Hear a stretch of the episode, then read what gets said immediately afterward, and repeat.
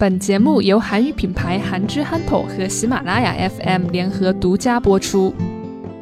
한국에서는 자전거 음주운전이 금지이다. 하지만 그동안 단속 및 처벌 규정이 없어 자전거 음주운전을 막지 못했다. 이 때문에 자전거 음주운전에 대해 벌금 제도를 시행하게 되었다. 술을 마신 상태에서 자전거를 타면 3만원에서 최대 10만원까지 벌금을 내야 한다. 자동차나 오토바이를 타고 다닐 때 사람들이 걷는 보도로 다니면 안 되죠.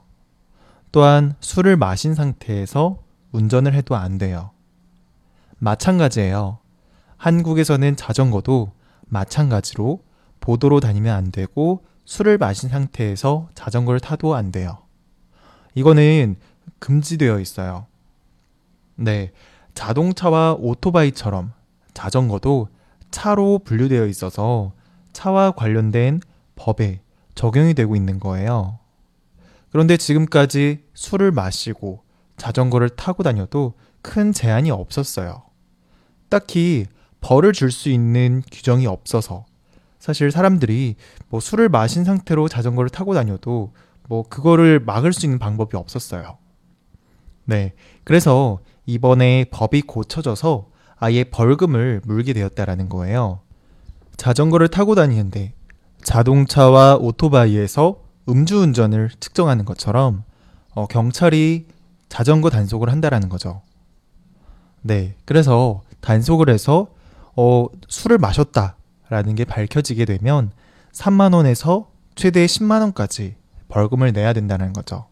네, 그래서 사람들이 술을 많이 마시는 식당이나 편의점 주변에서 어, 음주운전을 하는 것 같다라고 의심되는 자전거 운전자에 대해서 음주 측정을 할 거라고 하네요.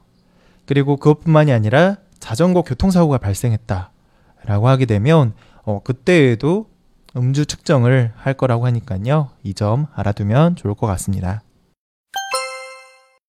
한국에서는 자전거 음주운전이 금지이다. 한국에서는 자전거 음주운전이 금지다. 하지만 그동안 단속 및 처벌 규정이 없어 자전거 음주운전을 막지 못했다.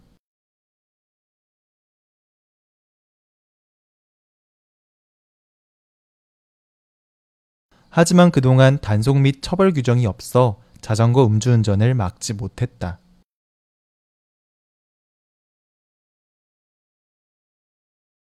이 때문에 자전거 음주운전에 대해 벌금 제도를 시행하게 되었다.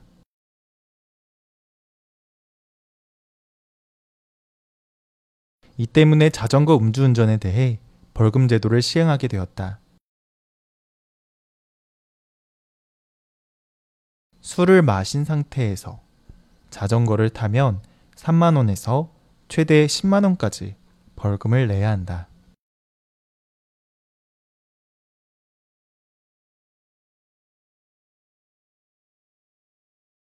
술을 마신 상태에서 자전거를 타면 3만원에서 최대 10만원까지 벌금을 내야 한다.